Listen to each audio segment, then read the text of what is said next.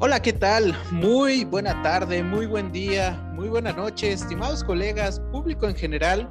Les damos la más cordial bienvenida a una emisión más de este podcast dedicado al mundo de la optometría y sobre todo para que podamos conocer cómo hacemos la optometría de calidad. Bienvenidos a de nueva cuenta un podcast de punto visual de Seopto, en el cual estamos platicando con diversas personalidades del mundo de la optometría para que nos puedan comentar y sobre todo nos puedan dar tips y ver cómo disfrutan de este maravilloso mundo de optometría. Recordarles que cada semana estamos eh, haciendo estas emisiones y que nos puedan escuchar en Spotify. Y para ello damos la más cordial bienvenida al licenciado en optometría Cristian Alfonso García Moreno Voy a leer parte de la trayectoria de nuestro invitado. Él es egresado de la Universidad Autónoma de Durango de la licenciatura en optometría. Cuenta también con el Premio al Mérito Académico 2017 de la Secretaría de Educación del Estado de Durango.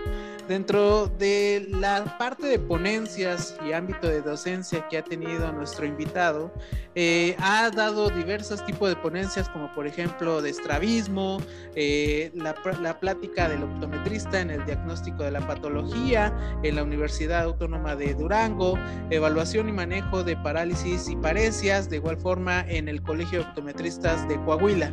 También ha sido y es docente en la Universidad Autónoma de Durango de la licenciatura en optometría. De igual forma, eh, está involucrado en tema de colegios y en un momento vamos a poder profundizar sobre este tema de colegios y pues qué mejor que él nos pueda nos pueda dar estas referencias. Para ello pues damos la más cordial bienvenida a nuestro invitado, al licenciado Cristian García. ¿Cómo estás, Cristian? Muy Hola, ¿qué tal? ¿Qué tal, colega? Pues primero felicitarte por el trabajo tan profesional que has estado realizando, eh, poner en alto eh, lo que es la optometría profesional y bueno, involucrar a, las universidades, a los estudiantes. La verdad, este, como fundador en su momento de, del CONEPO, que es el Consejo Nacional de Estudiantes y Pasantes, pues siempre quisimos este, que los alumnos y pasantes se, mantuvieran activos en estas actividades y creo que hoy tú has abierto un foro importante desde lo que son los torneos hasta las conferencias. Es un placer y gracias por la invitación. Al contrario, y muchas gracias en verdad por, por las palabras. Creo que es algo que debemos de hacer y que poco a poco se ha ido uniendo mucho más esta, esta bella profesión. Y vamos a arrancar, estimado eh, Cristian, con la pregunta que hacemos siempre a nuestros invitados. Eh, va acorde a qué opinan acerca de hacer este tipo de foros. ¿Tú consideras que hace falta más eh, difusión sobre la optometría, sobre hacer este tipo de espacios? ¿Qué percepción tienes tú? Muy bien, definitivamente la, difusión de la optometría es muy, muy importante. Ha sido un, un, largo camino desde la parte legal en su momento, difundir y dar a conocer a los legisladores. Hoy día ya podemos decir que hay avances al estar la palabra en optometría en, en, la Ley General de Salud, aunque hoy, hoy día justamente en ANFECO seguimos trabajando en ese proceso de, de legislar todavía más a detalle para la profesionalización sin embargo, eh, estos foros como los que tú propones, eh, tanto estudiantes como estos podcasts o, la difusión que realizas, es fundamental porque nos lleva a bajar esta información, pero también eh, han sido foros muy importantes para la actualización. Las alianzas que has hecho con universidades, con consejos, con colegios, pues este, viene a apoyar y a sumar a este proceso. Eh, lo que más eh, me gusta en este caso de, lo que estás haciendo es tu manera selectiva precisamente de integrar únicamente estudiantes, pasantes y licenciados en optometría. Y sin embargo, la relación con quien no lo es, también la veo de una manera educada en, en la exposición de comentarios que a veces nos compartes, en donde los invitas y los exhortas precisamente a que continúen con su formación. Por lo tanto, considero que es muy bueno lo que estás haciendo y que podríamos hacer este modelo y replicarlo, sobre todo porque te adaptaste en un momento sumamente importante que es el tema de educación virtual. Muy pocos colegios, consejos o asociaciones que tengan que ver con nuestro gremio eh, brincaron rápidamente a la actualización en estos temas, algunos por temas generacionales, por grupos cerrados de, algunos colegas todavía arcaicos, eh, se detuvieron un poco en ese proceso, pero, pero la actualización y la modernización no se detiene y para muestra pues tú lo estás haciendo. Definitivo, yo creo que eh, ya con este tipo de tecnologías pues no debe de haber un motivo, ¿no? Para no estar actualizado. Definitivamente y lo estamos viendo no nada más en el sector de la actualización, sabes que todavía existen muchos tabúes, incluso de la formación universitaria.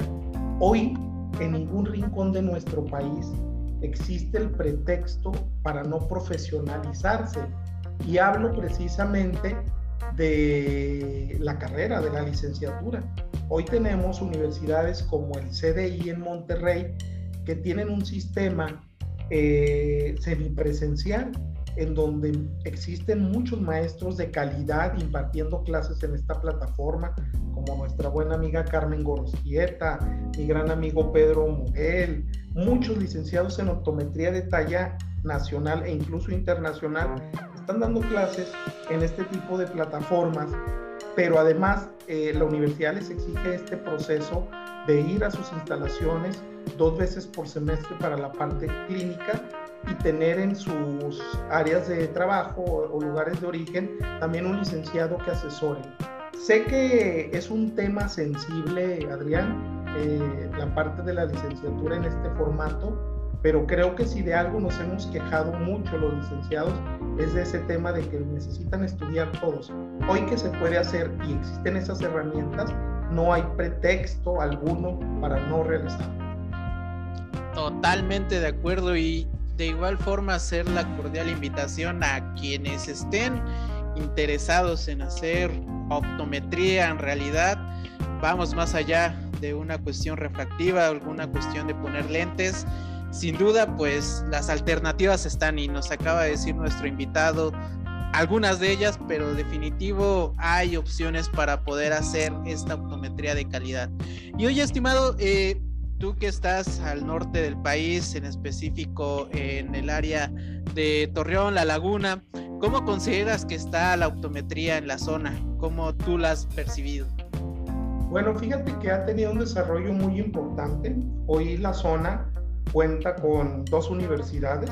Está la Universidad Autónoma de La Laguna, dirigida precisamente por mi ex maestra y amiga, que también estuvo aquí en tu foro, la maestra Beatriz Gómez eh, y también la universidad, mi alma mater, que es la Universidad Autónoma de Durango, que está a escasos metros de una de la otra, aunque se llama de Durango, es Campus Laguna, por lo tanto está en esta región también. Y pues la oferta educativa es amplia también en la zona. Hoy tenemos este, también la formación de dos colegios profesionales, eh, el de Coahuila, que ya existía de hace algunos años, y bueno, pues el año pasado me tocó formar y presidir la formación del Colegio Lagunero de Optometría, en donde nos unimos optometristas egresados, la mayor parte de la Autónoma de Durango, pero tenemos algunos que han emigrado a esta zona, algunos de la Autónoma de Aguascalientes, del Politécnico, de, la UNAM, eh, que radican en esta zona y que bueno, el objetivo precisamente de la formación de este colegio fue principalmente uno, obviamente la actualización, porque a veces eh, algunos colegios se ciclan en procesos administrativos o económicos y dejan esta parte de la actualización. Es por eso que seguimos eh, de formar, formar este nuevo colegio, además de abarcar una zona en donde el otro colegio no tenía injerencia, como es la zona Laguna Durango.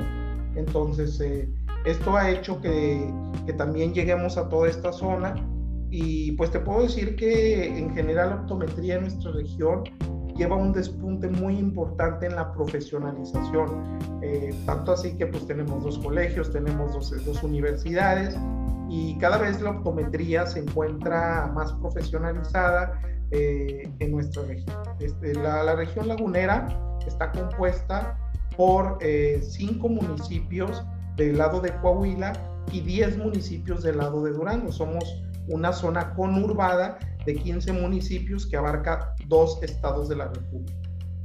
Y se acaba de hacer el Congreso Nacional, ¿no?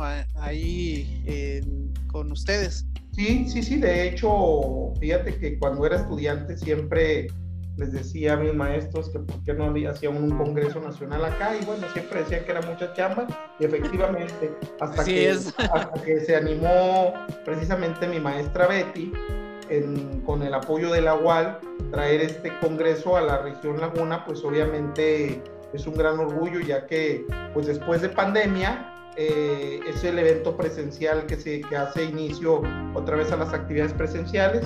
Hubo un gran aforo, una gran participación y bueno, pone cada vez más en, en, en observación esta región, esta zona, que, te digo, siempre ha sido punta de lanza en otras cosas, pero específicamente en optometría, pues este, tenemos ya una buena cantidad de, licenciados y, a pesar de que son dos colegios, eh, ya hay, muchos otros que no están colegiados, entonces eh, yo pienso que va a llegar un momento muy importante para la región, donde no es, si no es el 100%, al menos el 95% de las ópticas, consultorios y demás, pues tendrán por fin puros licenciados en optometría.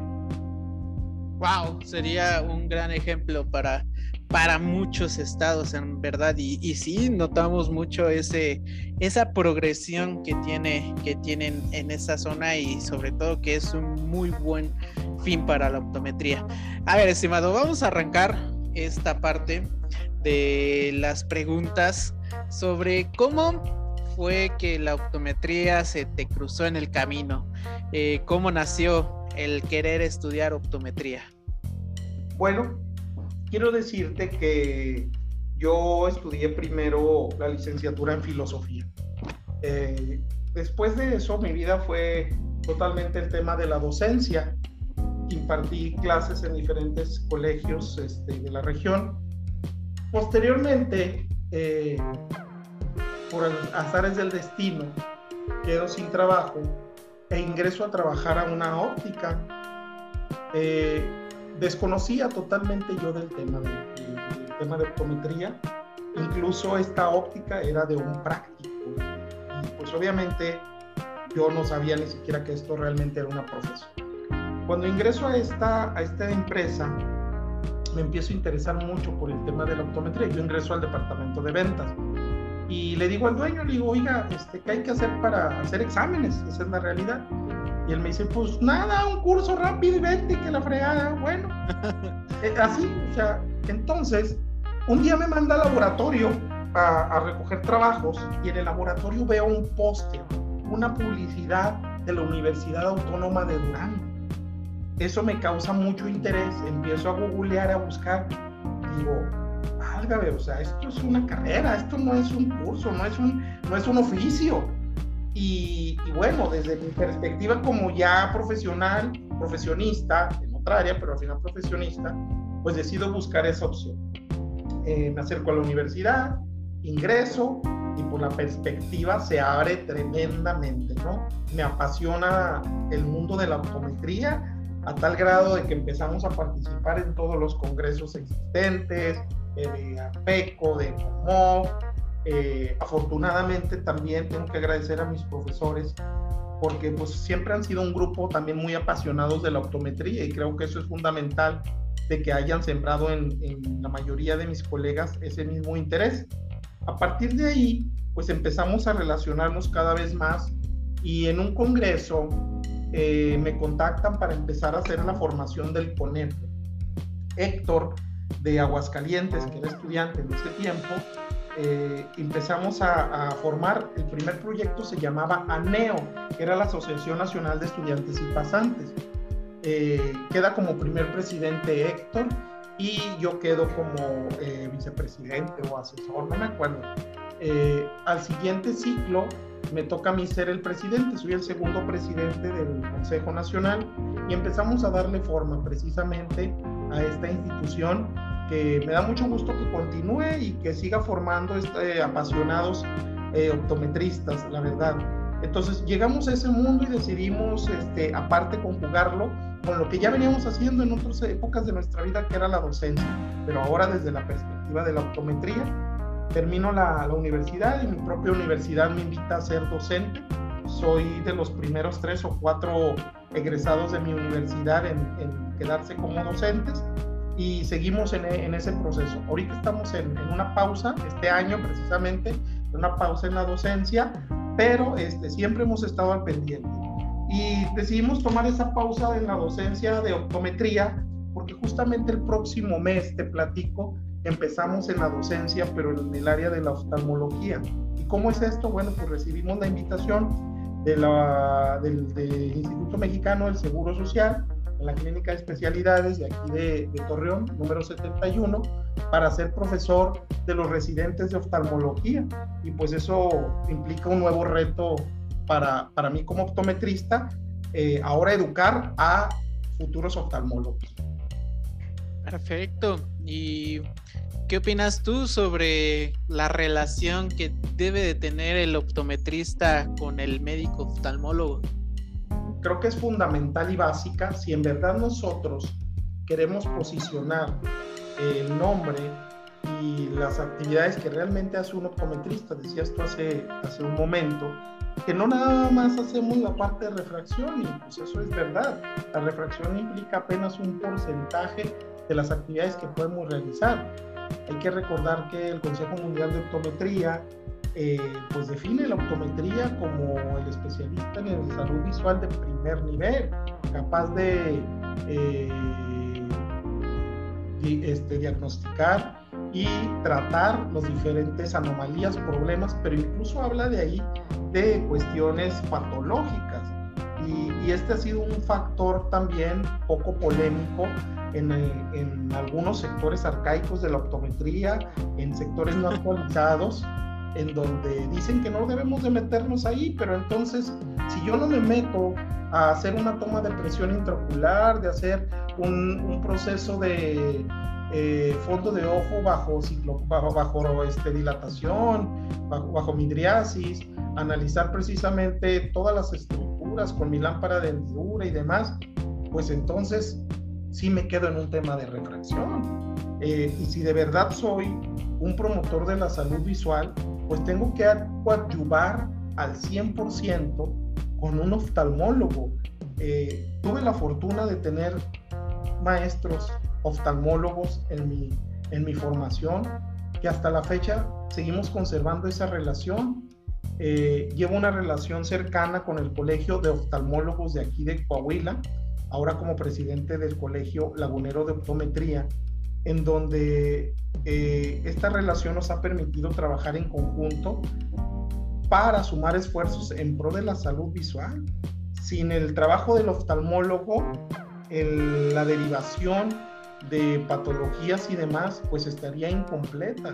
De nada sirve que yo eh, diagnostique y detecte un, una hemorragia vítrea, eh, un desprendimiento de retina y pues le diga al paciente, pues hágale como pueda. Tengo que tener entre mi grupo interdisciplinario al retinólogo, al glaumatólogo, al estrabólogo, eh, al corneólogo porque finalmente el paciente cuando acude a un consultorio de optometría, pues va buscando eso, una mejoría en su visión y en su salud ocular. Muchas veces, y el gran porcentaje indica que podemos resolverle hasta en un 80%, pero el otro 20% requerirá una atención eh, de tercer nivel, como es el oftalmólogo, en donde tenga que ser a lo mejor un proceso farmacológico o quirúrgico en su caso. Y aún después de estos procesos, el regreso y la relación continuará con nosotros, porque cuando hay una buena relación con el oftalmólogo, también él respeta sus habilidades y condiciones, derivando al paciente a su rehabilitación visual, que podrá ser en muchos de los casos algún tipo de ayuda óptica, no óptica, terapia visual, filtros en su caso, y, eso pues va a implicar precisamente una verdadera formación en salud.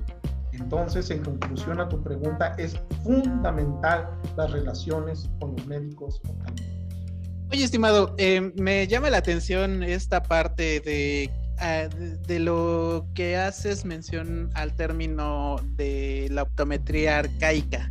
Eh, si bien hay ocasiones que nosotros como optometristas, pues sí, eh, en realidad nuestra función o parte de nuestras funciones es el diagnóstico de estas, estas patologías y en ocasiones considero, en mi opinión, que eh, podemos tratar eh, y algunas tenemos que referir. ¿Tú qué opinas sobre esta intervención del optometrista al querer, pues sí, tomar un papel de cierta forma ya tener un, dar un tratamiento a, un, a un paciente o, tú consideras que sí se debe de hacer en concreto, vamos a poner un ejemplo, eh, un paciente con glaucoma. ¿Nosotros debemos de tratarlo? Bueno, vamos a, a ir desmenuzando la pregunta, que es un poco cerrada y tendría que ser desde el punto de vista número uno de preparación del, optometrista y número dos desde su ubicación geográfica. Ok, eh, ese es buen punto. Yo, yo considero que si tú estás en una zona urbana, hay oftalmólogos, hay glaumatólogos incluso, creo que, ¿qué podemos hacer nosotros si encontramos datos de glaucoma? Lo que sí podemos hacer, si no estamos seguros de que es glaucoma, pero tenemos el conocimiento, eh, bueno, pues mandar a hacer los paraclínicos de inmediato, además de, tener las herramientas en nuestro consultorio para tomar la presión intraocular y analizar eh, precisamente los datos anatómicos, pues hay que recordar que existen glaucomas de tensión normal que pueden confundirnos. Pero bueno, podemos mandar unos paraclínicos, un, un OCT, podemos mandar a hacer, podemos mandar a hacer eh, los campos visuales y determinar, porque tal vez vamos a, derivar de inmediato al paciente sin en realidad saber si el paciente en realidad tiene glaucoma. Si tenemos los datos de glaucoma y te estamos hablando en este caso específico de zona urbana, en donde también el paciente puede mandar a hacerse esos estudios y puede realizarlo, pues obviamente la derivación será con mayor precisión a un glaumatólogo directamente. Yo, eh, al menos aquí en mi región, cuando yo ya sé que es un glaucoma con todos los signos y datos, no lo mando a un oftalmólogo general, lo mando directamente con un glaumatólogo, porque sé que es quien mejor le va a dar ese proceso. Por lo tanto, en el tema farmacológico creo que no deberíamos de tener la intervención teniendo a los especialistas necesarios. Sin embargo, si nos vamos al ejemplo eh, de estar ubicados en una comunidad rural o semiurbana, donde a lo mejor el oftalmólogo más cercano podría estar a dos, tres, cuatro horas de la región y en donde las condiciones sabemos que el paciente no lo va a indicar, pues entonces ahí sí podríamos hacer una intervención y un seguimiento, porque al contrario, creo que caeríamos en una situación de falta de ética en ese proceso, porque nosotros estaríamos dando la, atención primaria. Entonces depende de las características geográficas, número uno, y depende, por supuesto, de la preparación académica del eh, optometrista. Perfecto. ¿Y qué consejo le puedes dar a ese estudiante que está inquieto, que le está llamando como la atención este tema de, pues sí, referencias, temas de solicitud de estudios? ¿Qué consejo tú le puedes dar? Bueno, eh, yo creo que siempre debemos eh, visualizarnos y, y compararnos con los mejores del mundo, ¿no? En el sentido de decir, bueno, ¿qué están haciendo los optometristas en Estados Unidos que no estamos haciendo aquí nosotros? Bueno, obviamente la legislación en optometría en Estados Unidos pues ya nos lleva muchos años adelante. Incluso oficialmente en Estados Unidos pues sabemos que eh, puede hacerse, eh, que legalmente se pueden describir como doctores. Aquí es más bien un apodo, ¿verdad? Lo que se usa y, por más que tú le sí. al paciente, a ver, soy licenciado, ahí está el título, mire, ve ahí dice licenciado. Ah, muy bien, doctor.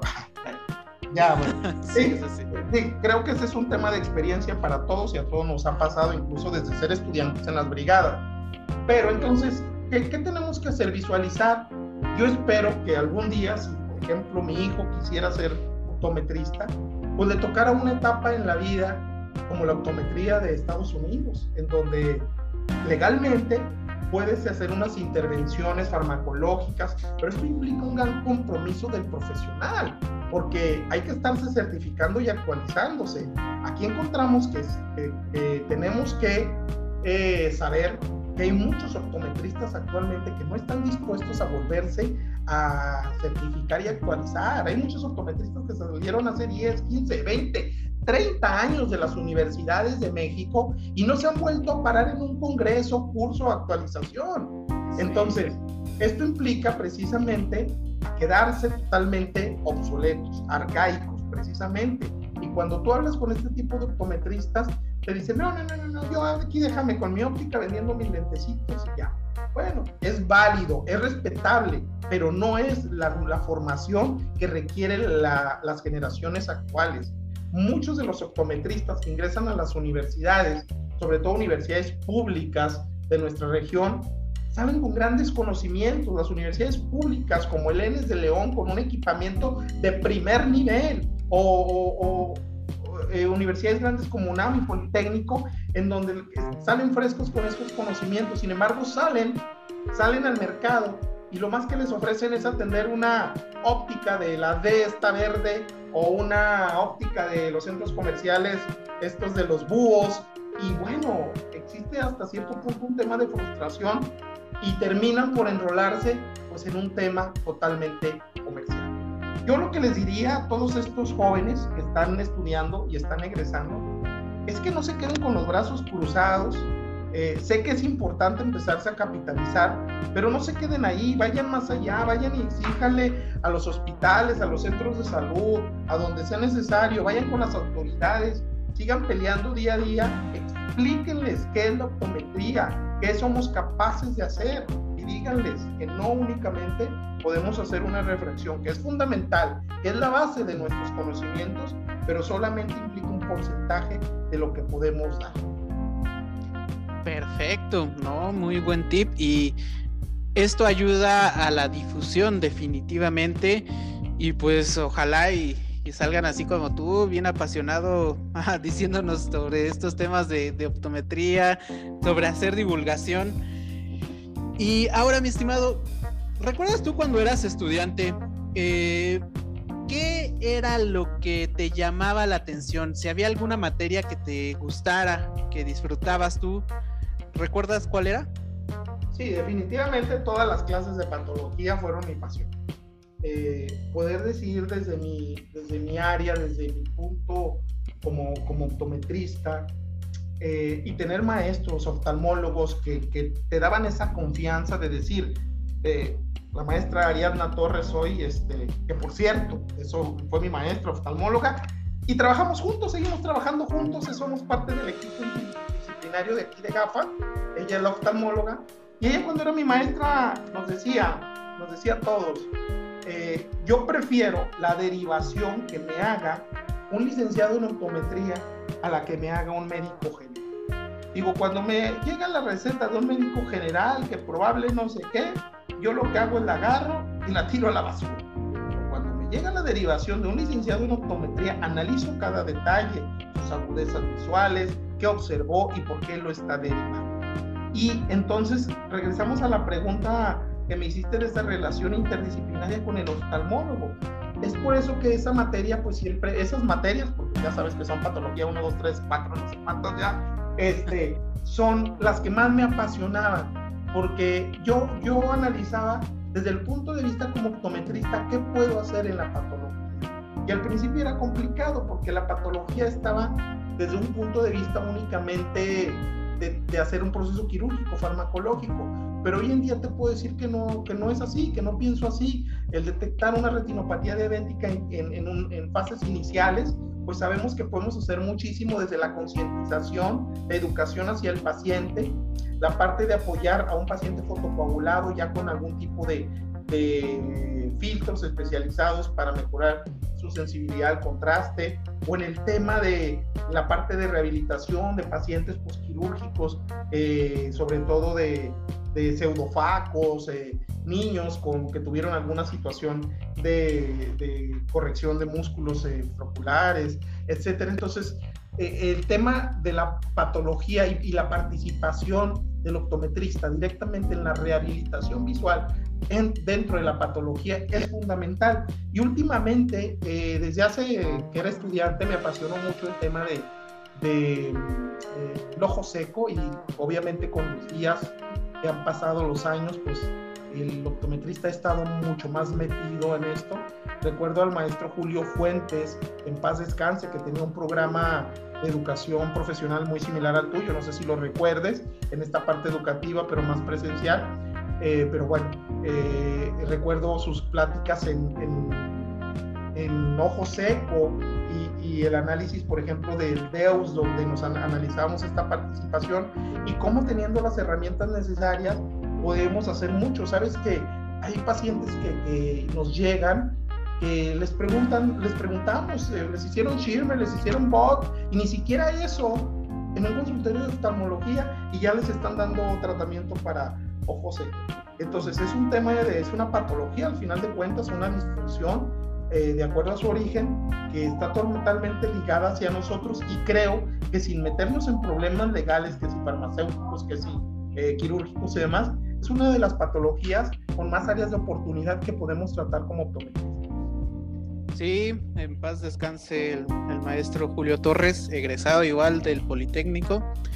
Vamos a adentrarnos al tema de los colegios. Acabas de tocar un punto muy cierto. Eh, la, la gente o el optometrista que ya tiene sus años de egreso hay quienes sí siguen con este proceso de, estar colegiándose, actualizándose, pero hay quienes también están como pues limitándose en lo que en realidad podemos hacer como optometristas. ¿Por qué surgió este tema para ti de ser colegiado? ¿Qué ventajas te dio tener una parte de, o de cierta forma, como ser partícipe de un colegio? ¿Y qué les podrías tú decir a estos jóvenes que es, que es benéfico de ser colegiado? Eh, mira, yo, yo este, creo que la participación gremial es la mejor manera de conseguir los objetivos como profesionales. De eso estoy seguro. Y lo viví como estudiante al ver la unidad de aquel famoso movimiento Yo Soy 2020, en donde hizo esta unidad eh, lograr y presionar a las autoridades para que la optometría fuera ingresada en, la Ley General de Salud. Y esto no, fue, no hubiera sido posible sin los colegios, las universidades y ANFECO precisamente.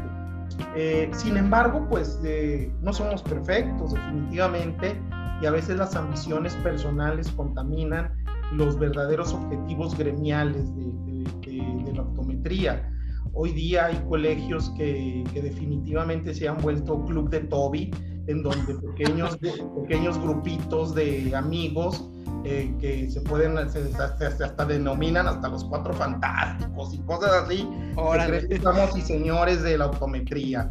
Y esto es falso, o sea, eh, a veces... No es el fin del colegio, ¿no? No es el fin del colegio, el fin del colegio, eh, pues ahí hay estatutos legales que lo dicen sin embargo, pues cuando se hacen, se amañan, no hay intereses económicos que puedan poner en riesgo su imagen nacional, pues eh, se opta por optar, por eliminar a, a, quien no sea parte del grupo.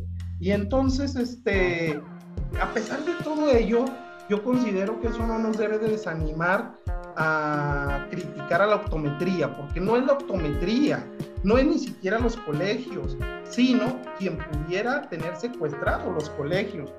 Pero afortunadamente hay que recordar que los colegios son asociaciones civiles y que todo aquel que siga interesado en un proceso de actualización y de lucha por la, por la legalidad de la optometría los colegios serán la mejor forma de que seamos escuchados a nivel de las autoridades, ya que representamos la autoridad profesional del Estado, de la región o de la República.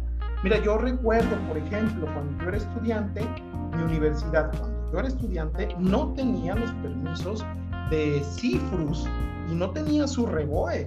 Entonces, ¿te imaginas el miedo que yo tenía de poder egresar y no poder titularme?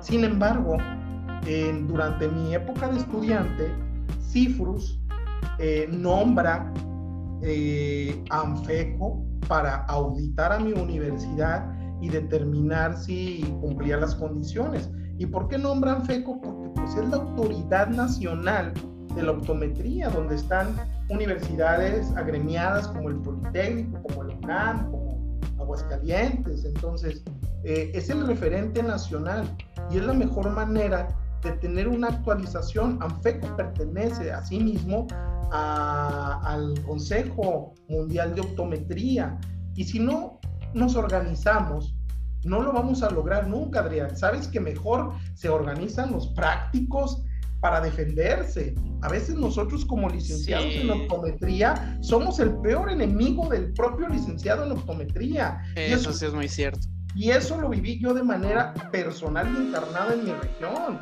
por querer hacer diferentes las cosas, por impulsar este tipo de actividades que, que hablo los principales atacantes eran los colegas, a tal grado que terminamos en jurisdicción sanitaria defendiéndome de un propio licenciado en optometría, cuando deberíamos realmente estar luchando contra los prácticos. Eso es lo correcto. Esto podría derrumbar o sepultar los deseos de muchos. Para mí no, al contrario. Como ahora sí que como el ave fénix renací, porque mi objetivo no era personal, mi objetivo es gremial mi objetivo es la docencia, la educación, motivar a más eh, colegas, estudiantes, a que a pesar de ese tipo de personajes, la optometría no es eso. Mm, te contara, dímelo a mí. Pero bueno, no, la, intención simplemente y, y, comparto pues es que pues sabemos que queremos hacer como ese granito y, pues honestamente, pues queremos hacer ese cambio y creo que ya es tiempo de, ¿no? De hacer este cambio para nuestra profesión. Es tiempo de un cambio generacional. Si tú, volteas, si tú volteas a ver la mayoría de los colegios, consejos incluso, y asociaciones nacionales, pues pasa como en la política, ves a la misma gente durante quién sabe cuántos años la misma gente. Y luego dicen muchos de ellos, pues es que nadie más se anima, pero yo te puedo decir que cuando uno se anima, no lo dejan.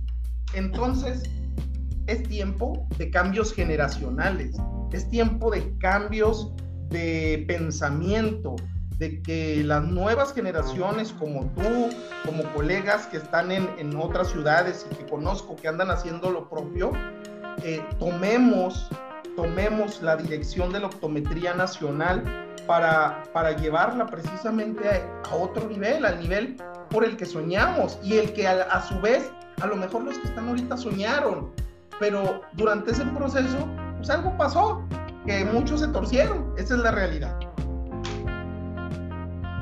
Pero aquí la clave y la estás tú tocando y, y, nos acabas de dar este punto y quiero ser muy enfático en lo que nos acabas de mencionar, pues es el apoyarnos, ¿no?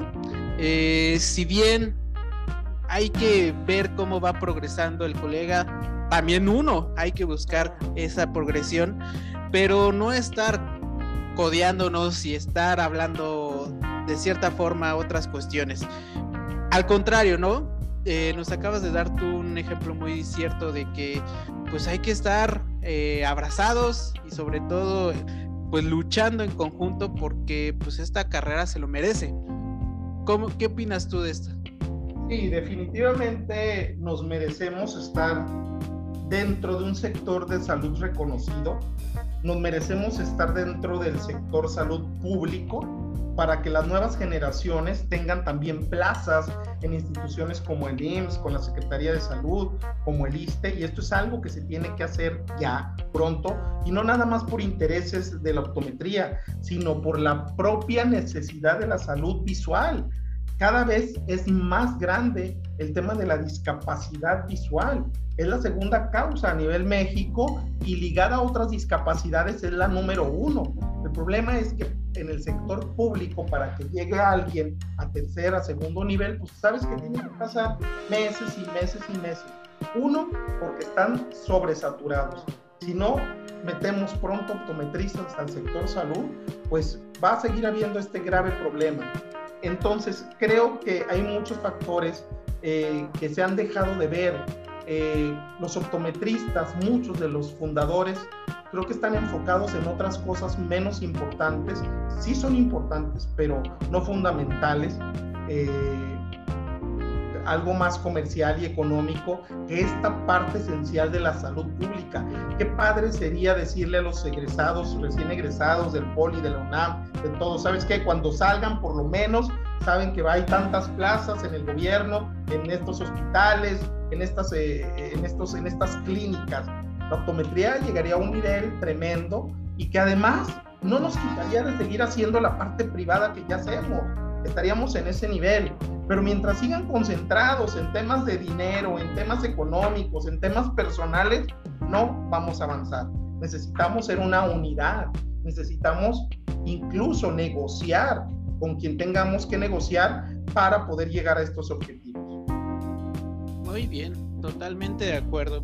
Y muchas veces el estudiante o el pasante, incluso ya los recién egresados, se hacen la pregunta y yo a veces la veo muy, pues buscando, no sé, como esa facilidad para poder ingresar a un colegio se hacen la pregunta de que, de qué beneficio tengo yo de dar, de estar en un colegio.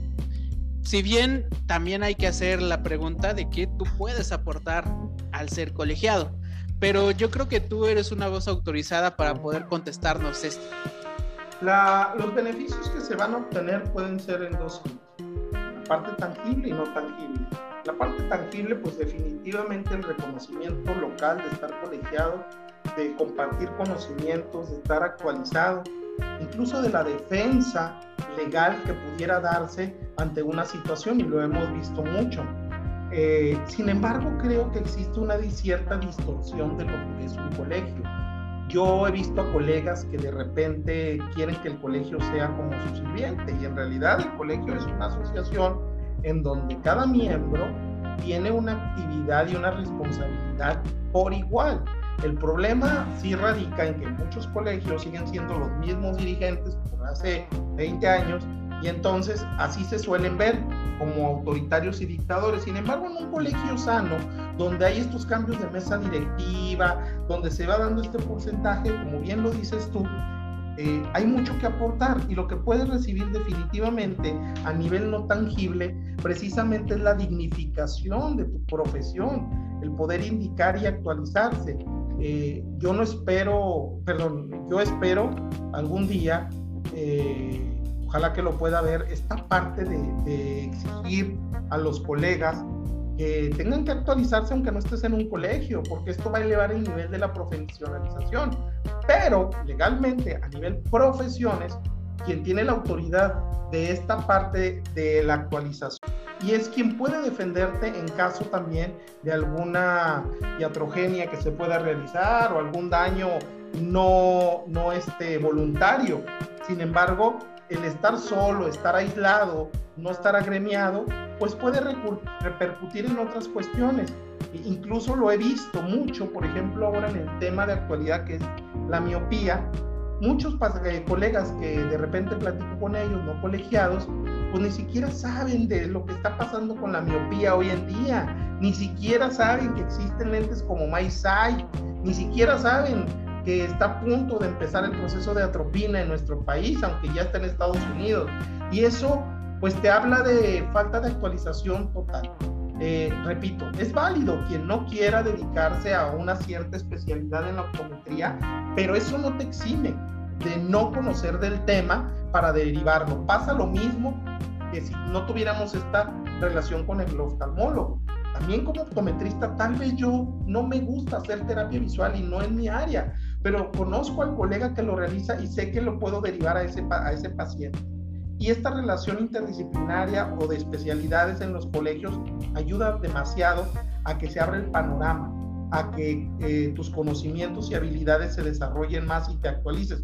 Tal vez cuando eres recién egresado, pues dices, ¿qué más me pueden enseñar?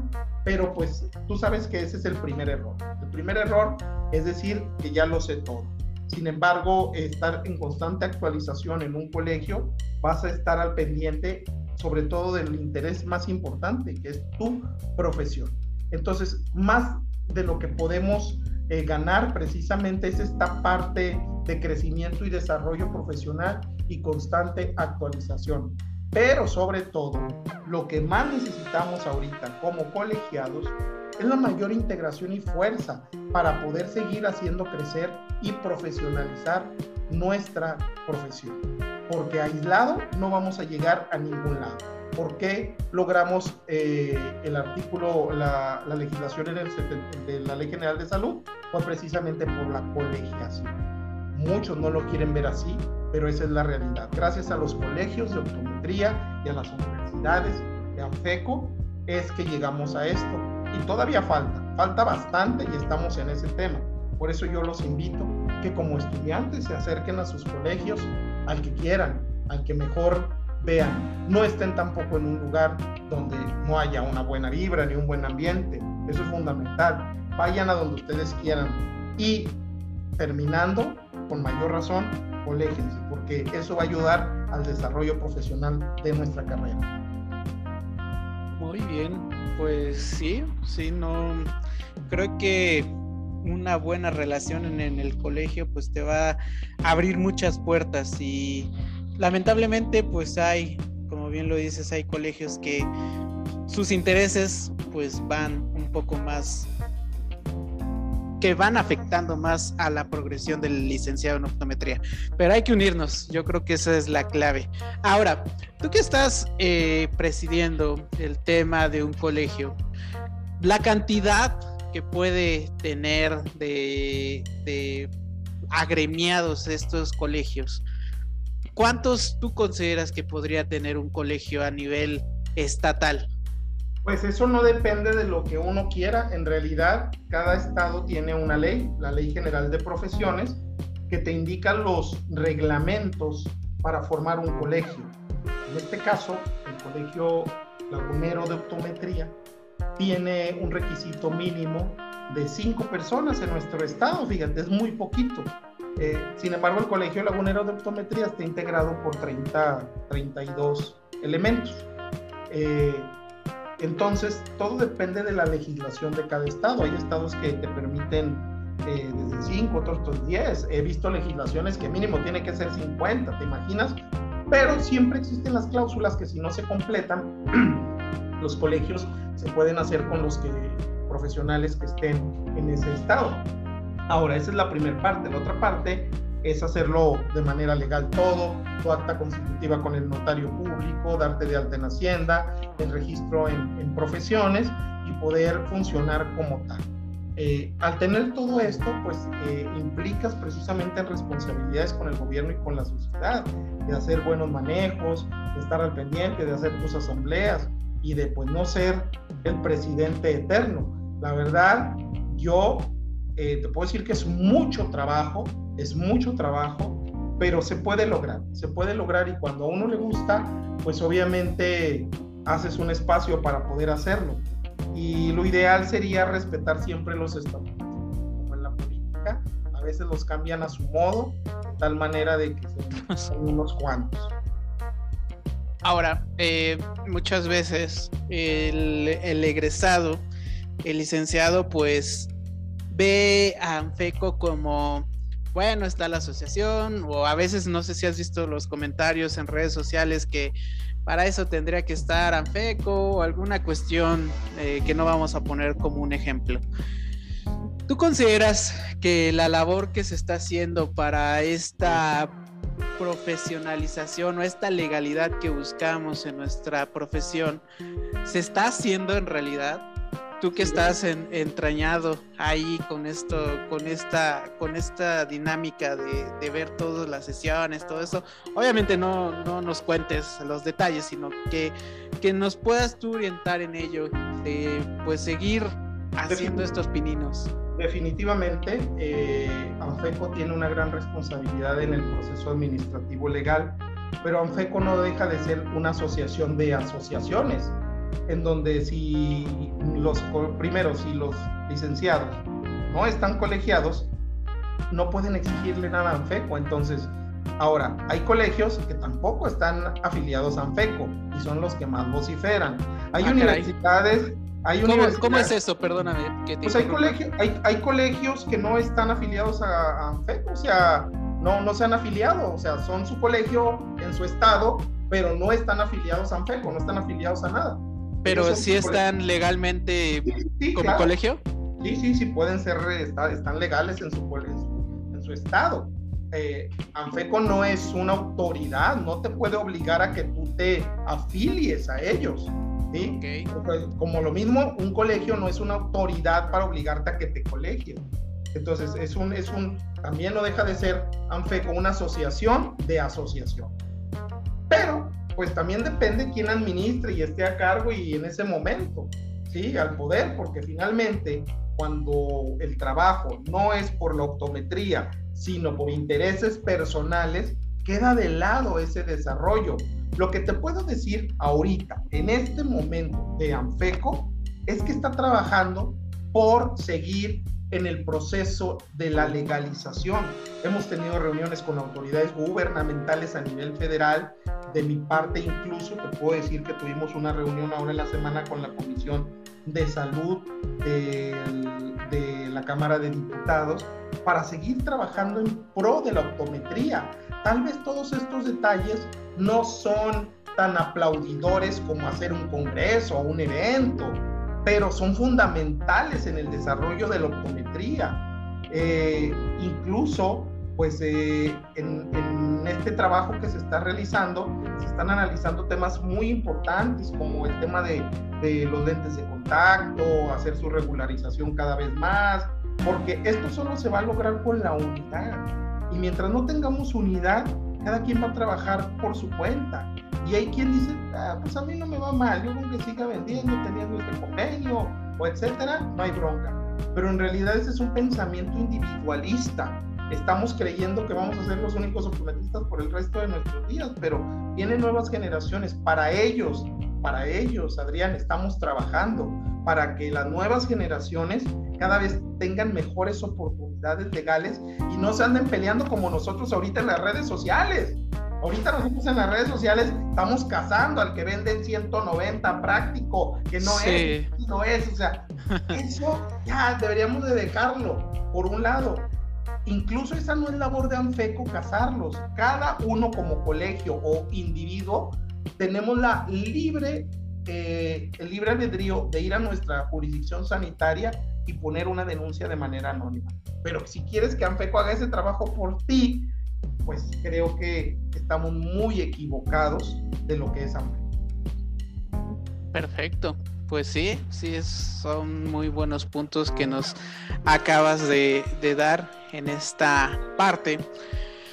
Y mi estimado, estamos a punto ya de poder concluir esta, esta muy interesante charla. Está muy entretenida, la verdad. Y sobre todo el énfasis de el licenciado, como lo comentas, que se está formando en las aulas universitarias. En tu opinión, ¿tú qué consideras que puede sumar? Eh, bien nos acabas de comentar que se juntaron eh, estudiantes y armaron lo que es Conepo. ¿Crees que es necesario que surjan más de estas alternativas o qué consideras tú que se podrían eh, hacer? Toda asociación regional, académica y demás, creo que suma, suma. Y por ejemplo, eh, tú con, con, esta parte que estás realizando, pues te estás convirtiendo como CEOPTO en una institución educativa. Al fin de cuentas, eso es lo que está eh, haciendo CEOPTO, está educando, si bien es cierto, ya a las nuevas generaciones estudiantes, pero también a los licenciados, está actualizando. Como ejemplo, yo sugeriría eh, que CEOPTO o todos los grupos que vayan surgiendo son grupos con intereses particulares y objetivos en común. Eso es bueno porque no se puede abarcar todo a la vez y lo importante es sumar. Cuando uno anda por su lado, es más difícil llegar a los objetivos. Y creo que al final de cuentas, los colegios, los consejos, las asociaciones o, o, las empresas, muchos de los que tenemos un objetivo que es la profesionalización de la optometría, si estamos unidos vamos a llegar más rápido a ese objetivo. Hay que apoyar este tema. Hoy cómo está la optometría en Colombia, cómo está la optometría en Panamá, ya para no hablar de Estados Unidos, pero hablemos de optometristas de nuestra región, de Latinoamérica, que empezaron después que nosotros sus procesos de profesionalización y hoy están muy por encima de nosotros en esa parte de profesionalización. No estoy hablando de conocimientos académicos, ojo, estoy hablando de legalidad y del trabajo y reconocimiento del optometrista en sus países. Eh, si bien se opto no, no busco un tema político, la verdad no me gusta y nunca me ha llamado la atención yo busco que en Seopto, y voy a responder a eso que comentas, porque creo que pues quien puede hablar de Seopto pues, soy yo el indicado. Eh, en este tema, eh, pues sí, es hacer que la optometría con ese granito eh, se esté haciendo un interés por los temas actuales en optometría. Lo estás logrando, ¿eh? Lo estás logrando definitivamente. Es correcto, pero no significa, y creo que aquí es donde yo tengo que ser muy cuidadoso, eh, que ese opto vaya a tener algún tema político. Definitivo, no, no busco eso. No, no, no se busca eso, no, no fue creado para ello. Eh, la mera intención es estar en estos temas actuales, que nuestros colegas, también nosotros, porque también eh, pues los que estamos involucrados aquí somos licenciados en optometría, pues podamos atender con calidad a nuestros pacientes. Ahora, si bien los colegios o ANFECO lo está haciendo, pero considero que tendría que ocuparse en otras cuestiones que atañen más a lo legal, a, la parte de optometría. Son perspectivas, son cuestiones de, opiniones, pero creo que el, el, hecho de estar haciendo estos cursos o el estar haciendo esta temática, pues no tendría por qué estarnos tanto haciendo una competencia ni haciendo algún tema algún tema como de estar de, ah, mira, yo soy este, la contraparte de AFECO. La verdad es que no. La mera finalidad es que sumemos, ¿no? Y creo que no, no se ve así, ¿eh? Te recuerdo que hay intereses muy particulares que no representan las opiniones de la optometría nacional y no representan ANFECO en realidad. Puede haber un comentario, uno o dos de algún miembro, que no representan la posición de ANFECO. Y para muestra, tú estás ahorita avalado por Comov, pero recuerda que Comov es parte de ANFECO. Entonces, al fin de cuentas, todo nos liga a ese proceso. Entonces, en, en este proceso, por eso te digo que no, mm, las opiniones personales de uno o dos individuos no representan el origen ni representan los ideales de ANFECO. Perfecto. Bueno, de particularmente pues eh, algo en contra de ese opto de parte de Enfeco nunca, nunca he escuchado. espero no, espero no, no pase algo así. Al contrario, cuando hemos tratado de, sumar alguna cuestión, eh, se han acercado con el podcast, con la maestra Beatriz, Eh, lo que hicimos pues, fue hacer como ese impulso para que más gente pudiera ir al Congreso y con gusto nosotros eh, hicimos ese espacio, la maestra aceptó y la mera finalidad era eso, difundir y pues si estamos con la intención de sumar, pues yo creo que va a haber más gente que, que va a querer sumar a, ello, ¿no? Eh, pues creo que está muy interesante esta plática, mi estimado, pero pues ya el tiempo nos está comiendo. Y para, para poder concluir esta participación tuya y que esperemos que sea la primera de muchas que lleguemos a tener y sobre todo que profundicemos y hagamos esta unión entre colegas, entre licenciados en optometría. ¿Qué mensaje tú podrías darnos para poder hacer la finalización de esta participación tuya y sobre todo dejar un mensaje al egresado, al pasante, al estudiante que se está formando en estas aulas? Bueno, el mensaje para los estudiantes y para los pasantes y recién egresados es, uno, no pierdan la emoción y la energía con la que se han enamorado de la optometría. He visto muchos estudiantes que ingresan a, las aulas de optometría. Unos no querían ser optometristas, pero todos los que salen salen orgullosos de ser. Y eso te habla de la mentalidad del optometrista y de lo mucho que los optometristas amamos nuestra profesión.